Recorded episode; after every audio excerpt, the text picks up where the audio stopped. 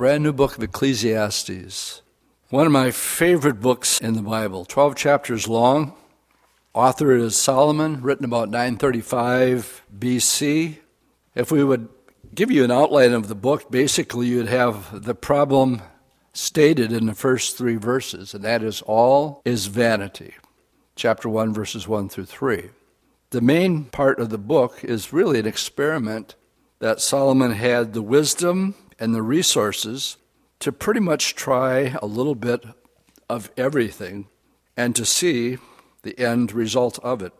So, from chapter 1, beginning with verse 4, all the way to chapter 12, verse 12, we're going to find the author seeking to find fulfillment and satisfaction in science, wisdom, and philosophy, in pleasure, in materialism, in fatalism, in egotism, in religion, in wealth, and morality. All these things he's going to dabble in and experiment in. And then in chapter 12, the last two verses, we have the result of his experiment. So there's really no book like it in the Bible.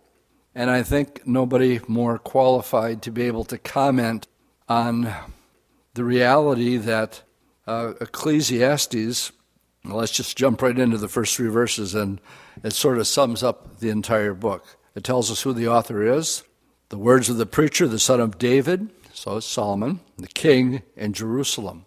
Vanity of vanities, says the preacher, vanity of vanities, all is vanity. So here we have the foundational verse for the experiment now that he's going to dive into, as we'll look at the first part of it here, actually, part of creation. Nothing really changing as time moves on. Uh, we read in verse 4 one generation passes away and another generation comes.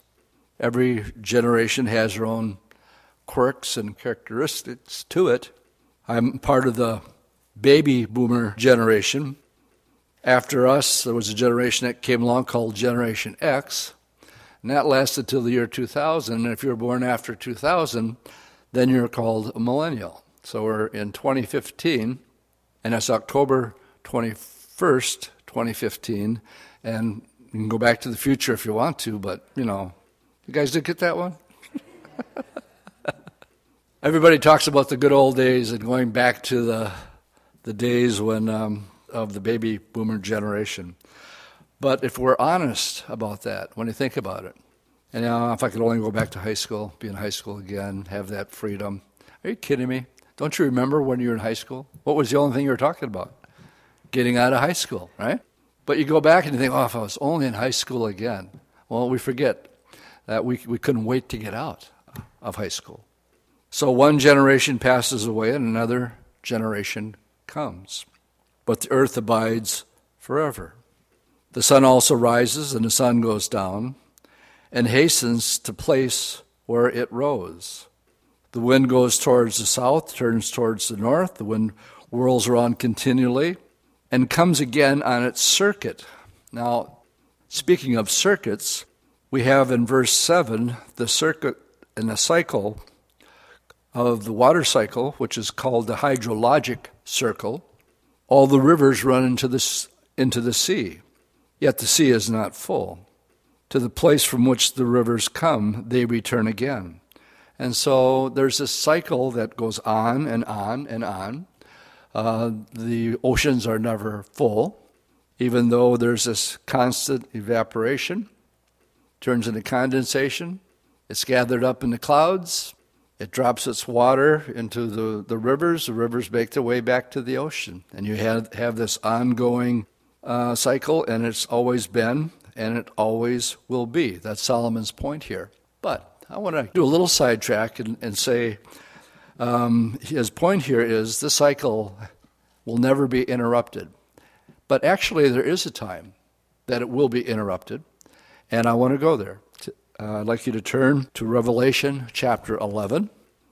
The hydrologic cycle, I'll tell you what, to set this up, go to Revelation 7, first of all. And what we have in Revelation 7 is the beginning part of the six, is the, the seals being opened, of course, in the beginning of the tribulation with the revealing of the Antichrist. But before, uh, um, in chapter 7, we have the sealing of the 144,000. First thing you want to know is they are not Jehovah Witnesses, just so you know, for the record.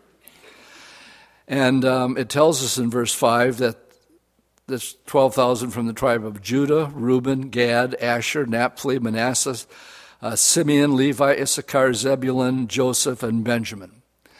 And um, you'll notice Dan isn't mentioned there. That's a whole Bible study within itself. But before they're sealed, I want you to notice verse 1. It says, After these things I saw four angels standing at the four corners of the earth, holding the four winds of the earth, that the wind should not blow on the earth, on the sea, or on any tree.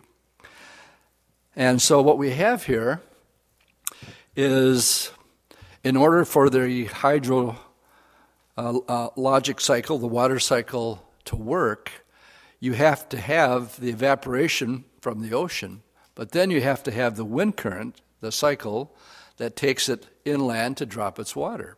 But what if there's no wind? Here we're told there's no wind, that the Lord, during the tribulation period, there will be a time when it will not rain on the planet. Revelation chapter 11, turn there, pick it up in verse 3. These are the two witnesses that appear. God always leaves a witness on planet Earth. In the Old Testament, um, it was Israel. It was their job to be a witness that there was a God of Abraham, Isaac, and Jacob. They failed miserably, uh, and they had to be reproved often. God spoke through the prophets, through dreams and visions, but He always had a witness. And when Jesus came, when they rejected him, John 1, verse 11 said, He came unto his own, and, and his own received him not. And one of the last things that Jesus said to the Jewish people before he was taken back into heaven, he says, You're not going to see me again until you say, Blessed is he who comes in the name of the Lord. Now, Israel, that was supposed to be the light, now is put on hold. Uh, Romans tells us blindness has happened in part. They're blinded right now to the Jewish Messiah. Until, so there, there's coming a time when the blindness of Israel is going to be removed, until the fullness of the Gentiles comes in. We're living in that age right now, where a Gentile and the fullness of it implies a set number. And when that number is reached, when that last person gets saved, that's part of the bride of Christ, then the Lord's going to take us up in the rapture of the church. But in the meantime, we're the witness. So Israel was left off being that light. The church was given the Holy Spirit. Jesus said, You're the light of the world. You're the salt of the earth. Be a witness. And we will be until the fullness of the Gentiles comes in and the Holy Spirit with the church is removed at that time. But God always has a witness. So, what's the first thing that happens after we're out of here, I believe two guys are going to show up. I believe they are Moses and Elijah because of Matthew chapter 17 and the Mount of Transfiguration. And um, they're called the two witnesses. And um, to keep that train of thought alive just for a bit, they're actually going to die after 1,260 days. If, and then, God being true to his word, always having a witness, if you just look over at chapter 14, I know I'm getting a little sidetracked here. Um, but the point, again, I want to make is even though the two witnesses are now killed, they lie in the streets of Jerusalem for three and a half days, and then they're bodily resurrected into heaven, and all the world sees it. Well, if God always leaves a witness, how is he going to witness then? Well, in chapter 14, Verse 6, it says, I saw another angel flying in the midst of heaven, having the everlasting gospel to preach to those who dwell on the earth, to every nation, tribe, tongue, and people. Jesus said, This gospel of the kingdom will be preached unto all the world, and then the end will come. I don't think the church is going to do that. Um, but I believe that Matthew 24 prophecy that Jesus spoke about, the gospel being preached unto all the world. That's, that, that's what I just read, verse 6. He still has a witness. Two witnesses are dead, so what does he do? He uses an angel. And one angel flies having the everlasting gospel to preach to those who dwell on the earth, to every nation, tribe, tongue, and people. And people say, well, what about people not in the end being able to hear the gospel? No, everybody will hear it in their own language and understand it completely. All right, now let's go to chapter 11. Solomon says, it's always going to rain. The water cycle will always be here. And um, so it'll always be that way. Well, this is the one exception. Um, I will give, verse 3, I will give power to my two witnesses, and they will prophesy 1,260 days. That's exactly three and a half years. These are the two olive trees and the two lampstands standing before the God of the earth. If anybody wants to harm them, fire proceeds from their mouth and devours their enemies. And if anybody wants to kill them, he must be killed in this manner. These have power to shut heaven so that no rain falls in the days of their prophecy. They, and let's just stop there. How long is their prophecy? 1,260 days. How long is that? Three and a half years. What happens at the very beginning in Revelation 7? The Lord allows four angels to stop the wind from blowing. God bless you. That was quite a bit of wind that came from this direction right here. but for this, here's this one exception, and um, it does give me an excuse just to remind everybody how late it really is. That we're at the time where I believe the fullness of the Gentiles is pretty close. And I, matter of fact, I think we're on Bauer time, to be honest with you, with all that's taking place uh, so quickly. Um, for instance, today or yesterday, here's Putin shaking hands with Assad, the president of Syria. And uh, there are 150,000 troops that are there. And uh, they're finally admitting that their targets aren't actually ISIS targets. And um, these, these are all just major, major roadside signs that you really want to uh, keep your eyes on. I told the gal today that cut my hair, you know, you and your husband need to be reading Ezekiel 38 right now because it's coming down. She's been cutting my hair for 30 years. Me and Carol are in a contest here how long it's been between our gal who cuts our hair. But um, she's, she's somewhat aware of what's going on. But uh, I mean, that's, that's just happening today. All right, I got a little sidetracked. Let's get back to Ecclesiastes. The cycle will be broken for a period of three and a half, to, uh, three and a half years during the first half, just so there's no confusion, during the first half, 1,260 days of the witness of the two witnesses. And we know Elijah, for sure, is one of them. How do I know? The very last thing the Old Testament says is, I will send you Elijah, the prophet, before that great and terrible day of the Lord. So he's going to come right at the beginning of it. And um, so we know one of them positively is, is Elijah. And I'm, i think it's a slam dunk as far as Moses being the other one. But I want, I would not be dogmatic on him, I would be on Elijah. All right.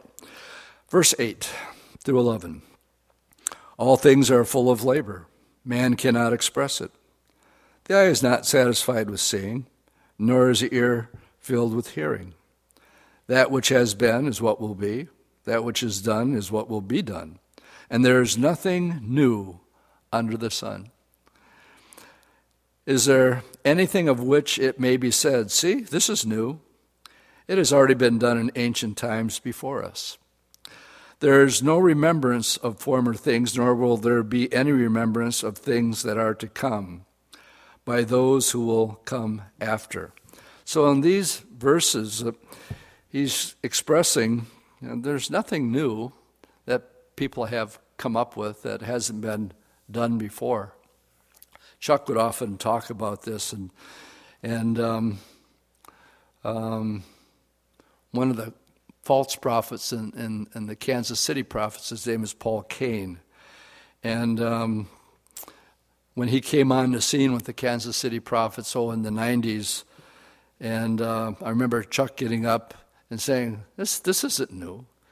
Uh, he, this is he's just coming out and he's doing his recycle." Chuck said, "I can remember when he was an evangelist in Southern California, and he was fleecing the flock back then." And he would get up and uh, he would pray like this Lord, you know that I need that new pair of shoes, size 8.5B. And Lord, you know that I have that need, so I just pray that you'd have that come to pass. And so Chuck was saying, I knew him back in like the 40s, but now he had reemerged as one of the, he's a false prophet, along with Bob Jones and, and uh, Mike Bickle and, uh, and the rest of the group that, that's there. And so Chuck's point was that's not new. He's been, uh, he said, been there, done that. He's just coming around the, the mountain again, so to speak. So in these verses here, there's, there's nothing new under the sun.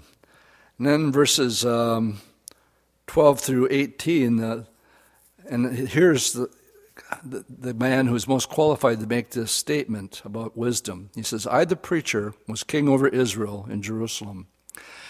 And I set my heart to seek and to search out by wisdom concerning all that is done under heaven. This grievous task God has given to the sons of men by which they may be exercised. I have seen all the works that are done under the sun, and indeed, all is vanity, and is simply a grasping for the wind. What is crooked cannot be made straight, what is lacking cannot be numbered. So I communed with my heart, saying, Look, I have attained greatness, and I have gained more wisdom than all who were before me in Jerusalem. My heart has understand, understood great wisdom and knowledge. And I have set my heart to know wisdom and to know madness and folly. I perceive that this also is a grasping of the wind. For in much wisdom is much grief, and he who increases knowledge increases sorrow. Turn with me to 1 Kings chapter 3. He says, With much wisdom is much grief. whenever I do a funeral service, I usually begin it by going to um, 1 Kings 3 because it's Solomon taking over his dad's throne. And we read in verse 3 that Solomon loved the Lord, and he went to Gibeon, he made sacrifices. And it was at Gibeon that the Lord actually appeared to him in verse 5 in a dream, and he said, Ask, what what should I give you? And just put, imagine that the Lord appearing to you and saying, What do you want? You can have anything you want. What do you want? And um, he goes on to express his own inadequacy as being a king. He says in verse 7, he says, I'm like a little child. I don't know how to come in. I don't know how to come out. I'm not anything like that, my dad at all. He said, So I pray that you would give your servant um, an understanding heart so I will be able to judge between what is right and what is wrong. So give me wisdom. And the Bible says in verse 10 that this prayer request pleased the Lord. And the Lord said, Because you have asked this thing, and you have not asked for long life for yourself, or riches, or you have not asked the life of your enemies, but have asked for yourself an understanding to discern justice, behold, I have done according to your words. See, I have given you a wise and understanding heart, so that there has not been anyone like before you, nor any after you will arise wiser than the wisdom that I'm going to give you. Just let that settle in. I, I like to start the funeral with that verse because when we get to Ecclesiastes 7, he's going to say the day of one's death is better than the day of one's birth. And that sounds crazy. And it's better to go to a funeral than it is to a party. Some people think that's crazy. But I'll preface it by saying, no, listen to who's talking here. Here's the wisest man who's ever lived on this planet except the Lord Jesus Christ. So let's go back to uh, Ecclesiastes, and when he said, I have, verse 17, I've set my heart to know wisdom and to know madness and folly. But he says, I perceive that this is also grasping for the wind. So here you have the wisest man in the world who, who's actually bemoaning the fact that to have much wisdom is much grief, and he who increases knowledge increases sorrow. Now, let me just tell you um, a personal experience that I can identify with, and that is I do know this book. And I know the one thing that it teaches is that there is a heaven and there is a hell. And I'm very aware of that. And I'm very aware of the scriptures that teach both. And um, I, have mentioned this before. Several years ago, I did an interview for the Christian paper in Wisconsin. And part of their questionnaire was, What's the most difficult thing you have to do as a pastor? I said, That's easy. And that's doing the funeral of somebody who's not saved. And the reason that's the most difficult, and I can't dwell, I can't even dwell on it very long, if I hear of one of my friends, um, several years ago, in the same week, I had two friends that I didn't know had died. One got saved at the last minute, and the other one didn't. And it, it was hard for me to dwell on it because I know too much about the subject. See, I know, I know beyond any shadow of a doubt if a person dies in their sins, they go to hell. And I can't think about that too much. And so when, when I say I identify with much wisdom comes much grief, and it can increase sorrow. Um, uh, I identify with Solomon because I'm aware that this is not a, a gray area. This is black and white. If you're not born again and you're not saved, you're not going to heaven, and you are going to hell. Everybody lives forever. Good place for an amen. Everybody lives forever. That's not the issue. The issue is where are you going to live forever? Ask the rich man who died along with Lazarus. Lazarus was in heaven, and the rich man who to this day is still in hell. Oh, he'll be resurrected. He'll be resurrected, as it said in Revelation 20. It says, The dead and hell and the sea gave up the dead, and they all stood before the great white throne judgment. So they'll have to give an account. All right, let's pick it up in now, chapter 2, first three verses. I said in my heart, Come now, and I will test you with, with uh, mirth. Therefore, enjoy pleasure. But surely this is also vanity. Talk about having anything you want as far as pleasure goes. Solomon had quite a sexual appetite when it came to pleasure. He had 700 wives, he had 300 concubines. I mean, do the math. How much time are you going to be able to spend with, with them throughout maybe a 30 year stretch or whatever? But um, the first verse, he's saying even that is also vanity. And then he said, well, how about just being happy all the time and hanging out with people who like to tell um, uh, dumb jokes or good jokes or whatever? I said of laughter, it is madness, and of myrrh, what, what will it accomplish? Well, you know, there's people that's that's their their thing. You know, Saturday Night Live and and give me a good laugh or. Uh, um, you know, I grew up in the, in the Johnny Carson generation. It was the late the late show, and uh, some people, you know, that's what they live for. But you can't go to bed until that that's over with. So you get a get a good laugh off the monologue. And so verse two is talking about laughter, and then he said, I searched my heart how to gratify my flesh with wine. It's interesting here, he says, but at the same time, while guiding my heart with wisdom and how to lay hold on folly, till I might see what was good for the sons of men to do under all the days of their lives. I don't think he's talking necessarily about getting drunk because he's using the terminology while guiding my heart with wisdom. He's in a test mode where he's going to try a little bit of everything to see if it brings any satisfaction to him. So it's not in um, um, having a thousand wives, it's not in having a merry heart. um, or in the pursuit of, in this case, what he was using wine as an example. Then he goes on in verse 4, he said, I made great works. I built myself houses and planted myself vineyards. Um, McGee commenting on verse 4, uh, we'll be showing these places when, when we get to Israel in a couple weeks. He says, um, McGee comments on verse 4, he says, they were, these were hobbies with Solomon, these building projects. Even today, the ruins of the stables of Solomon can be seen in Jerusalem and in several, several other places. At Megiddo, for instance, we'll stop at Megiddo. Megiddo was actually a place uh, where Solomon had his horse stables.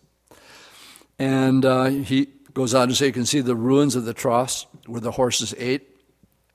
Solomon had stables all over the land, although the Mosaic law expressly, expressly forbidded a king to multiply horses and wives. So here you have the wisest man in the world, and what is he doing? He's multiplying himself wives and horses. So he um, isn't necessarily practicing when he preaches on that one. But he had these great work projects. I made myself gardens and orchards. I planted all kinds of fruit trees in them. I made myself water pools from which to water the growing trees of the grove. I acquired male and female servants. I had servants born in my house. Yes, I had greater possession of herds and flocks than all who were in Jerusalem before me. He made Jerusalem, uh, we, we read, um, silver was nothing. It was like stones to, to them in the city. I also gathered for myself silver and gold. He had 600, the only other place 666 occurs besides Revelation 13 is in the, uh, the talents of gold that came to Solomon in one year. It was 666 talents of gold. And so I gathered this treasure and the special treasures of kings and of the province. I acquired male and female servants, singers, the delights of the sons of men, and musical instruments of all kinds. In David's, when he wrote uh, with the psalmists, uh, at, at, one time, um, there were 5,000, if, if, if uh, my memory serves me correctly, that were involved in the worship at the, at the temple. So I became great and excelled more than any who were before me in Jerusalem, and yet also my wisdom remained in me. And, um, and then he said, I looked at all the works of my hands that I had done and all the labor which I had toiled, and indeed all was vanity and grasping of the wind. There's no profit under the sun. Money meant nothing to him. Oprah Winfrey, in one day this week, made $70 million. Tonight, it was up to 100 million, all because she bought a little bit of uh, stock into Weight Watchers and has become a spokesperson. So ask a millionaire or a billionaire, how much is enough? And know what they'll tell you? Just a little bit more. Why? Because it doesn't satisfy. You still want more, even though you got more than you could possibly ever, ever want. And he, he said, Look, I had it all. I had all the wisdom, I had all the money, I had all the gold. And what's his con- uh, conclusion? There's no profit under the sun. This is, this is also vanity. And uh, so I hope nobody's jealous over Oprah tonight and her 70 million. Um, this is a good place to just throw this in there. Uh, 12, let's, let's finish 12 through 17. then I turned myself to consider wisdom and madness and folly. For what can the man do who succeeds the king? Only what he has already done. Then I saw that wisdom excels folly as light excels darkness. The wise man's eyes are in his head, but the fool walks in darkness. Yet I myself perceive that the same event happens to them all. So you can be a wise person or you can be a fool. But in the end, it doesn't really matter because they both have the same fate. So I said in my heart, as it happens to the fool, it also happens to me. And why was I then more wise? Question. Then I said in my heart, this also is vanity. For there is no remembrance of the wise than of a fool forever, since all that now is will be forgotten in the days to come. And how does a fool, and how does a wise man die? As a fool. Same way. Therefore, he says, I hated life, because the work that was done under the sun was grievous to me for all his vanity and grasping for the wind. And he asked this hypothetical question in verse 12 What can a man do who succeeds the king? What if I acquire all this stuff? What if I gain all this wisdom and then I have to turn it over to somebody who's not wise? All right, let's see who he turned it over to. Let's go to 1 Kings chapter 12. Solomon is now dead. And Rehoboam, his son, comes to the throne. All of Israel gathers to him in Shechem to make him king. And so it was when Jeroboam, the son of Nebat, heard it, he was still in Egypt, for he had fled from the presence of King Solomon, and he had been dwelling in Egypt. And then they sent and called him, and Jeroboam and the whole congregation of Israel came and spoke to Rehoboam, saying, Your father made our life pretty difficult. Put a, he put a heavy yoke on us. Now, therefore, lighten the burden, the service of your father, and his heavy yoke which he put on us, and we'll serve you. So he said to them, to them I'll tell you what, you leave me alone for a couple days, and then come back. And so the people departed. During that three days, uh, Rehoboam consulted the elders who stood before his father Solomon. Now, these would have been men who would have been tutored by the wisest man who ever walked this planet, besides Jesus. And believe me, they would have gleaned a lot of wisdom and insight just being associated with Solomon. And he says, um, he asks a question How do you advise me to answer the people? And they spoke to him, saying, If you will be a servant to these people today, and serve them and answer them, speak good words to them, then they will be your servants forever. But he rejected the counsel which the elders gave them, and he consulted the young men, his buddies who he grew up with, who stood before him. And he said, What do you, what do you guys say? How, should he, how do you think I should answer the people? Lighten up the yoke which your fathers put on us? Then the young men who had grown up with him uh, spoke to him, saying, Thus you should speak to the people who, who have spoken to you, saying, Your father made our yoke heavy but you make it lighter on us. Thus you will say to them, My little finger shall be thicker than my father's waist. And now, whereas my father laid a heavy yoke on you, I will add to your yoke. And um, my father chastised you with whips, I'm going to do it with scourges. And so here, let's go back to tie it in now with what he is saying in, in Ecclesiastes, verse 12. Then I turned and I, I considered the matter of wisdom and folly, for what can a man do who succeeds the king? How do I know if he's going to be smart? I'm, I have no choice in the matter. I'm going to be gone. And uh, we go back and we find that's exactly what happened. He had a son who would not listen to the wisdom of elders, but rather listen to his buddies that he uh, that uh, hung out with him. If you ask me, I think they were just looking for a um, position in the cabinet, so to speak.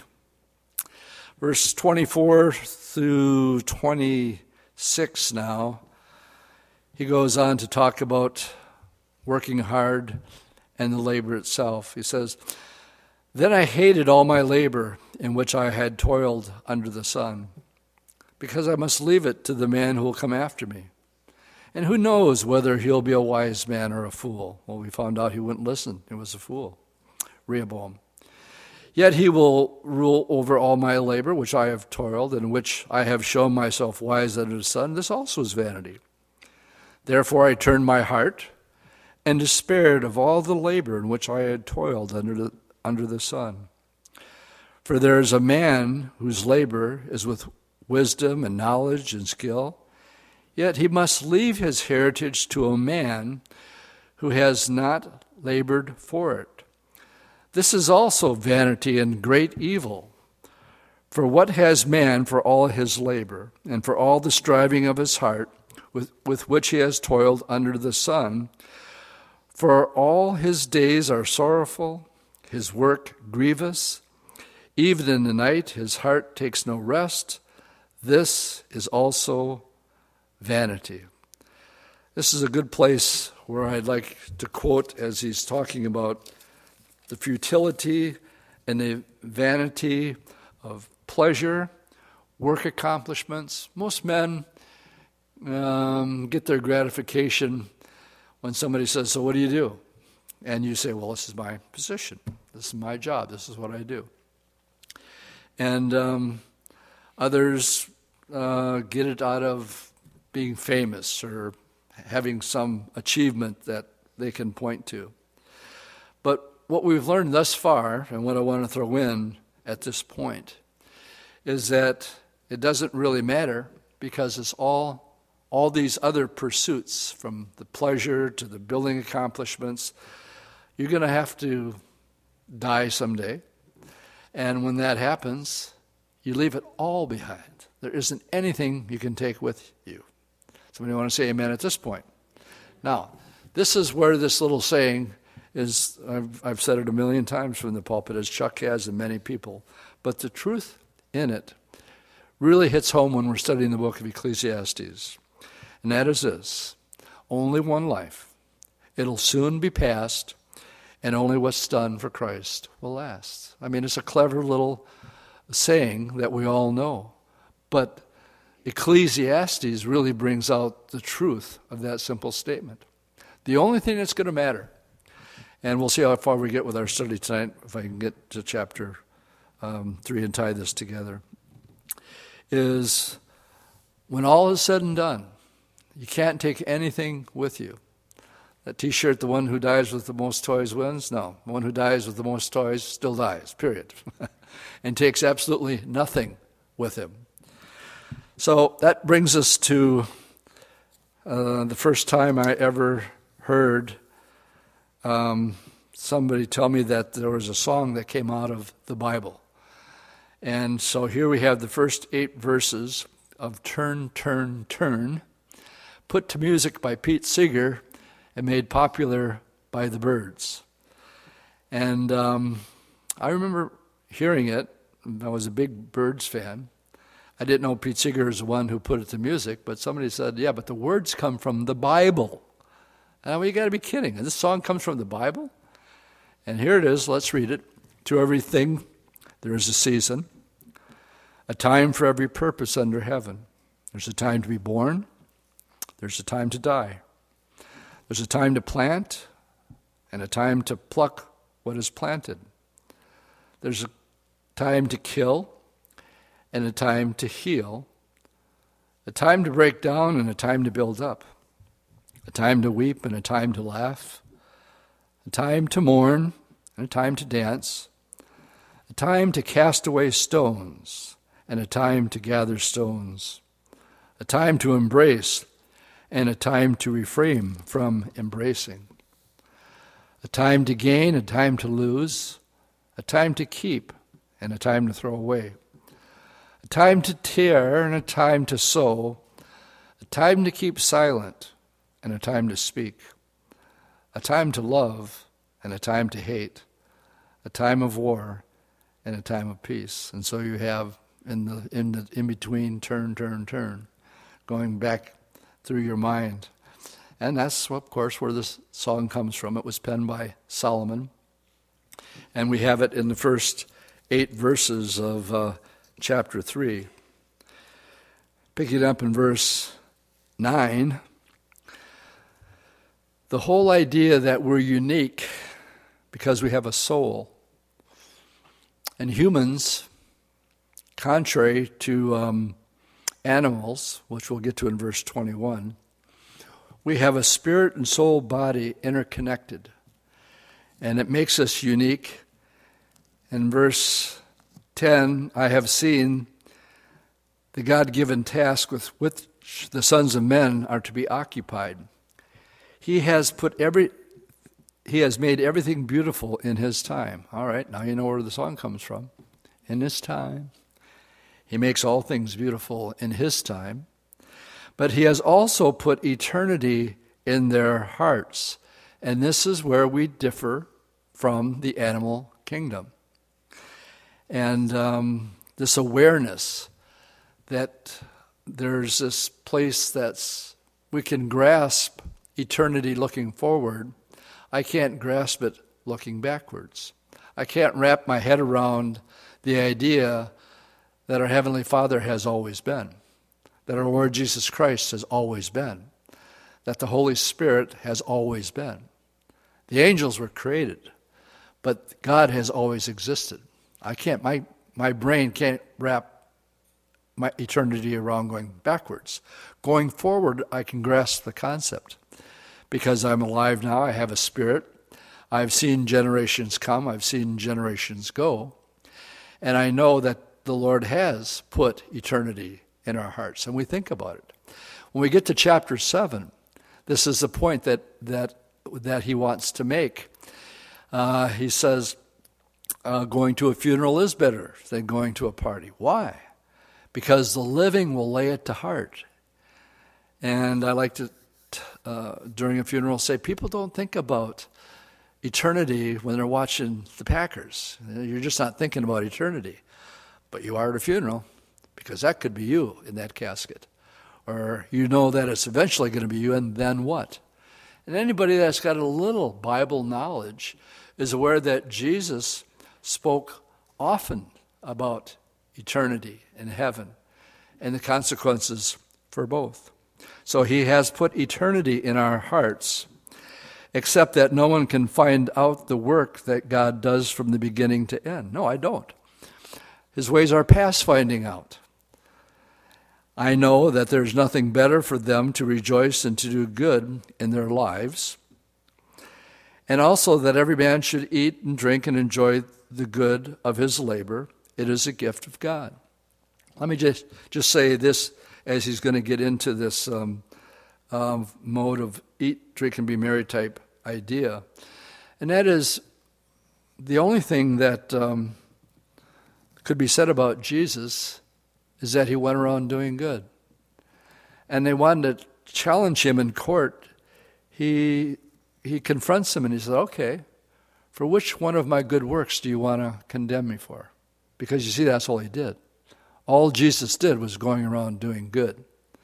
And the only people he called on the carpet were the hypocritical Pharisees. And he does very strongly in Matthew chapter 23. He gives them no wiggle room at all. He calls them on the carpet for the hypocrites that they were. But um, here it talks about enjoying uh, your lives. And and um, verse 14 I know that whatever God does, it shall be forever. Nothing can be added to it, and nothing can be taken away from it. Uh, there is the danger uh, uh of that in um, uh, Revelation 22. That's how the Bible ends. Make sure you don't mess with this book. You don't add to it, and you better make sure you don't take away anything from it. And he goes on to say this in verse 15 that which has already been and what is to be has already been. And God requires an account of what is past. Now, the study is going to end tonight with the Lord wanting us to know whether you're saved and born again and stand before the judgment seat of Christ, or whether you're watching live stream or you're here tonight and for some reason uh, you have not accepted Jesus Christ as your Lord and Savior, what we're reading here is that there is a judgment that is going to take place for both. So let's read it, the end, and we will be able to, go where I wanted to go tonight. So, verse 16 Moreover, I saw under the sun, in the place of judgment, wickedness was there. And in the place of righteousness, iniquity was there. I said in my heart, God shall judge the righteous and the wicked. And there will be a time for every purpose and for every work. In other words, it's all being taken note of what we do, how we spend our time, our resources, our stewardship. So I said in my heart concerning the estate of the sons of men, God tests them, that they may see that they themselves are like beasts. And that's what Paul learned. We'll be talking more about this on Sunday. That um, in, in man, there's, there's really a futility and a hopelessness that's there. For what happens to the sons of men also happens to the beast. One thing befalls them and one dies, so dies the other. Everybody's going to die. Surely they all have one breath. Man has no advantage over beast for all his vanity. And all go to one place, for all come from the dust and return to dust. So this is where we get to saying dust to dust, ashes to ashes. Comes from Ecclesiastes. Verse 21. Okay, this will this is going to cause division in in everybody who's listening to me tonight.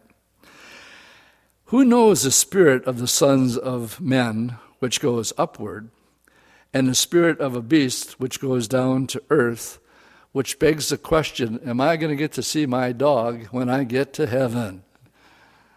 And um, I have teased people over the years that some are persuadable. Absolutely, you know, there's horses in heaven, so why can't my dog be there?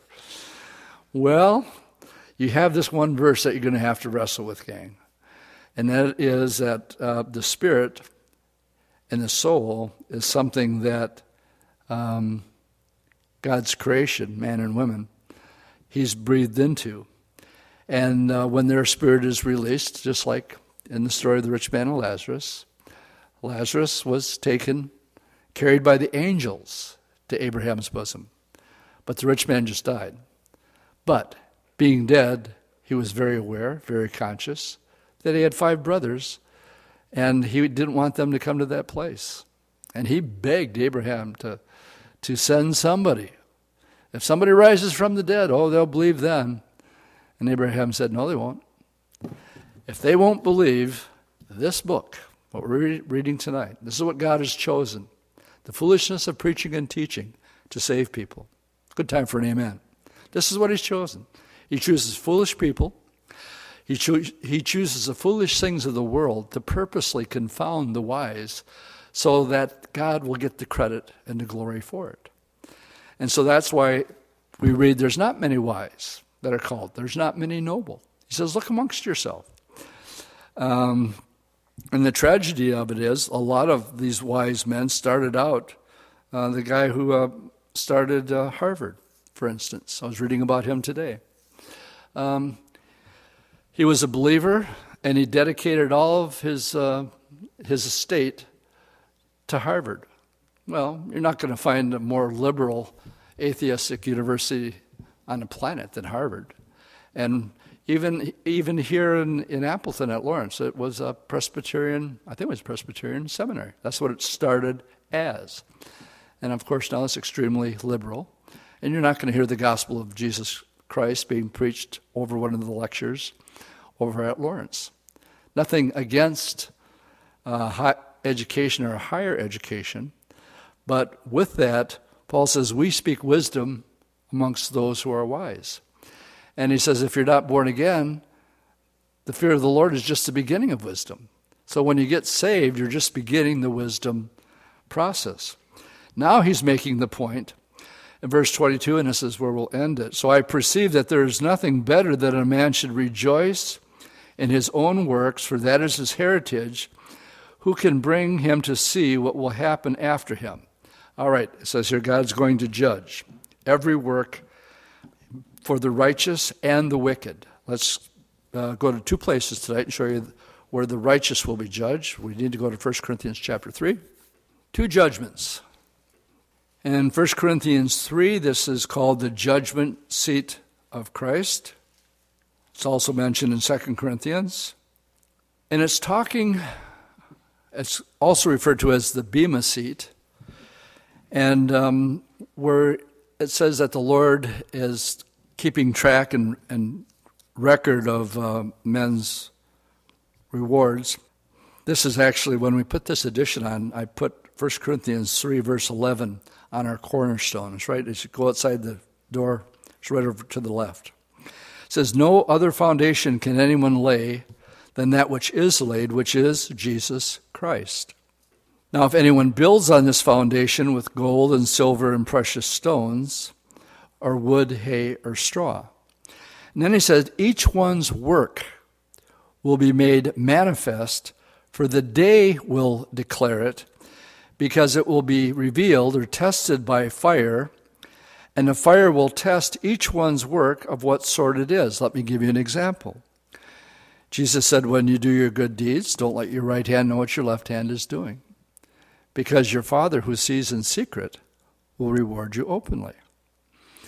Um, I just saw this program, and somebody's giving away, some foundation is giving away $1,000 to somebody, and, but they make a big deal out of it and they show them the check and the press is there and the whole nine yards. Well, you got your reward because you did it before men to be seen of men.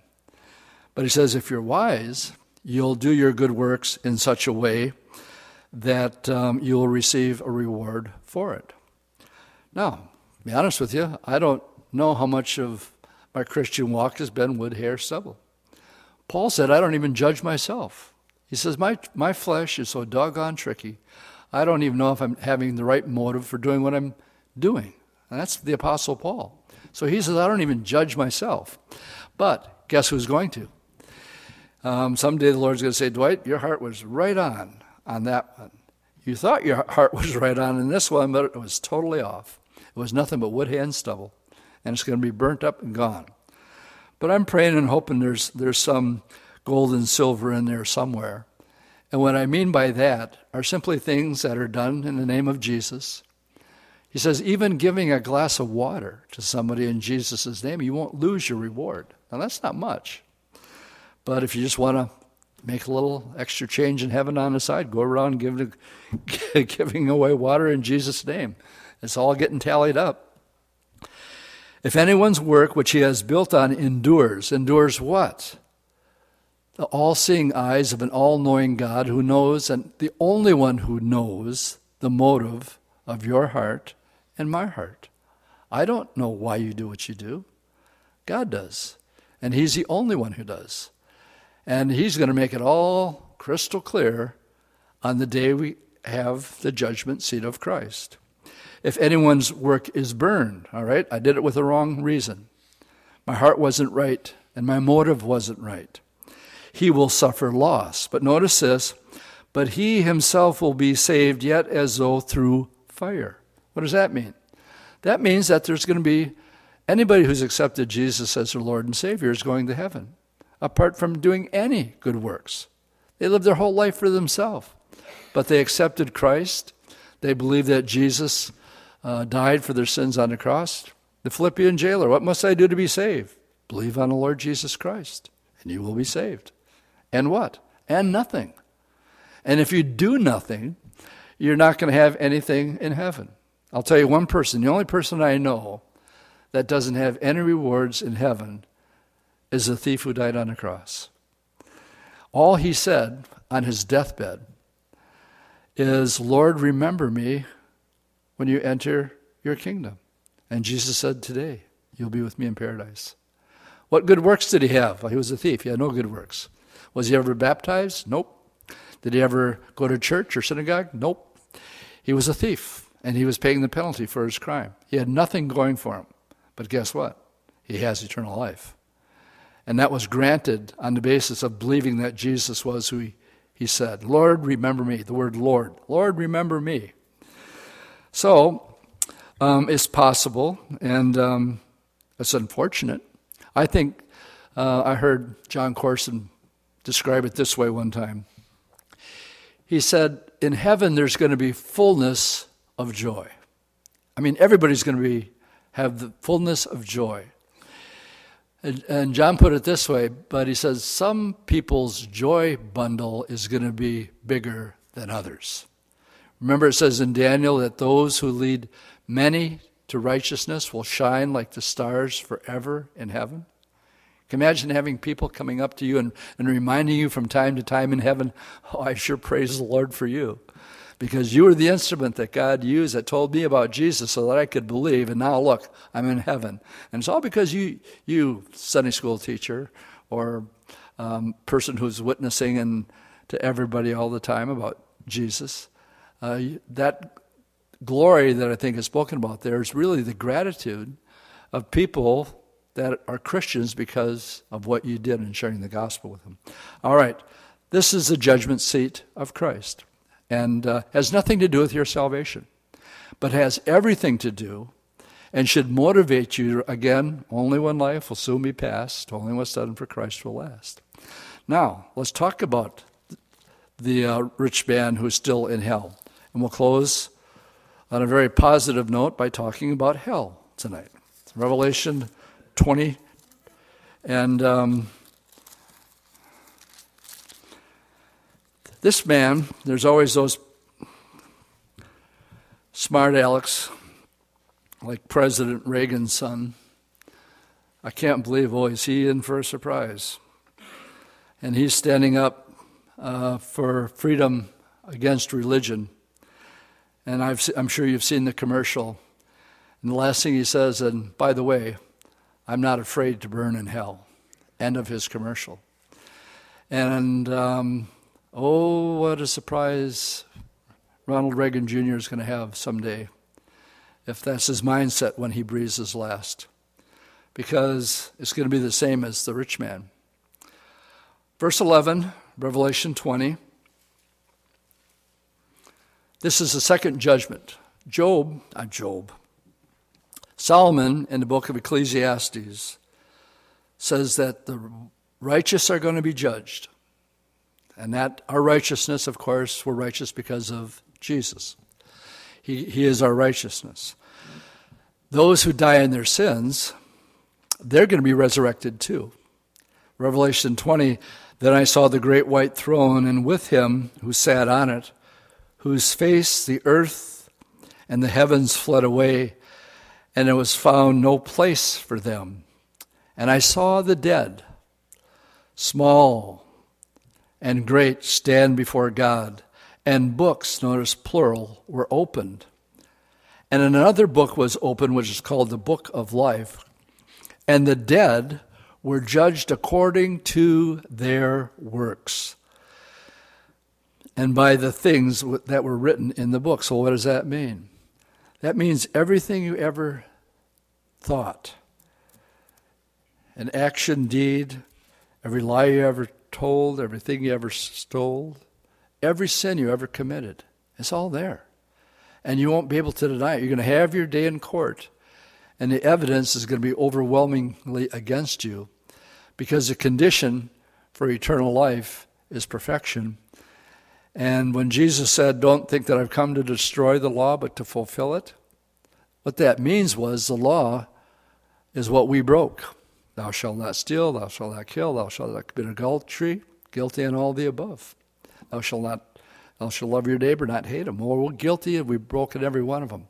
One man, the Lord Jesus Christ, is the only man who's ever walked this planet who could say, I've not come to destroy it, I've come to fulfill it. What does that mean? It means he did it perfectly. He never sinned one time in thought, word, or deed. And then 2 Corinthians 5, verse 21. He made him who knew no sin to be sin for us, that we might become the righteousness of God. He took my sin and he gave me his righteousness. And I like to call that the great exchange. Bruce sang that song here a couple weeks ago when he was with us. And that's what that's all about. I deserve everything that these guys are here because I've committed everything that's written down in their book. And they were judged according by their works, by the things that were written in the book. And then the sea gave up the dead. And and all who were in it. And death and Hades, that's where the rich man, he's going to be resurrected, delivered up the dead who were in them. And they were judged, each one according to their works. And then death and Hades were cast into the lake of fire. This is the second death. And anyone not found written in the book of life was cast into the lake of fire. We don't talk about hell enough. And um, as we get into the book and close up tonight in the book of Ecclesi- Ecclesiastes, here the wisest man in the world is talking about the futility of everything. And the only thing that, that makes sense is um, the last two verses of chapter 12, which we're not going to read tonight until we get to chapter 12, last two verses. So let's stand and we'll close in prayer. Lord, we thank you as we dive into um, this book that speaks such wisdom and such truth about the futility, about the vanity of life. And um, Lord, there's simply no meaning or purpose without knowing you. And we're so grateful, Lord, for all that you've done. We know we don't deserve eternal life. We know that we're guilty as charged for our sins. But Lord, it's that which makes us want to praise you. It's that which makes us want to worship you and just to glorify you for all you've done. And you and you alone, Lord, deserve all the credit. When the disciples asked the question, What can we do to do the works of God? you told them straight out simply believe in the one the Father sent. So, Jesus, in closing tonight, we love you, we believe in you, and we're so grateful, Lord, for this book. And we pray for Ecclesiastes as we uh, maneuver our way through it, Lord. Please anoint it and bless it to your people. And help us have the right perspective when we walk through these doors, realizing we're entering a mission field and really only those things that are done for you are really going to count when it comes to eternity.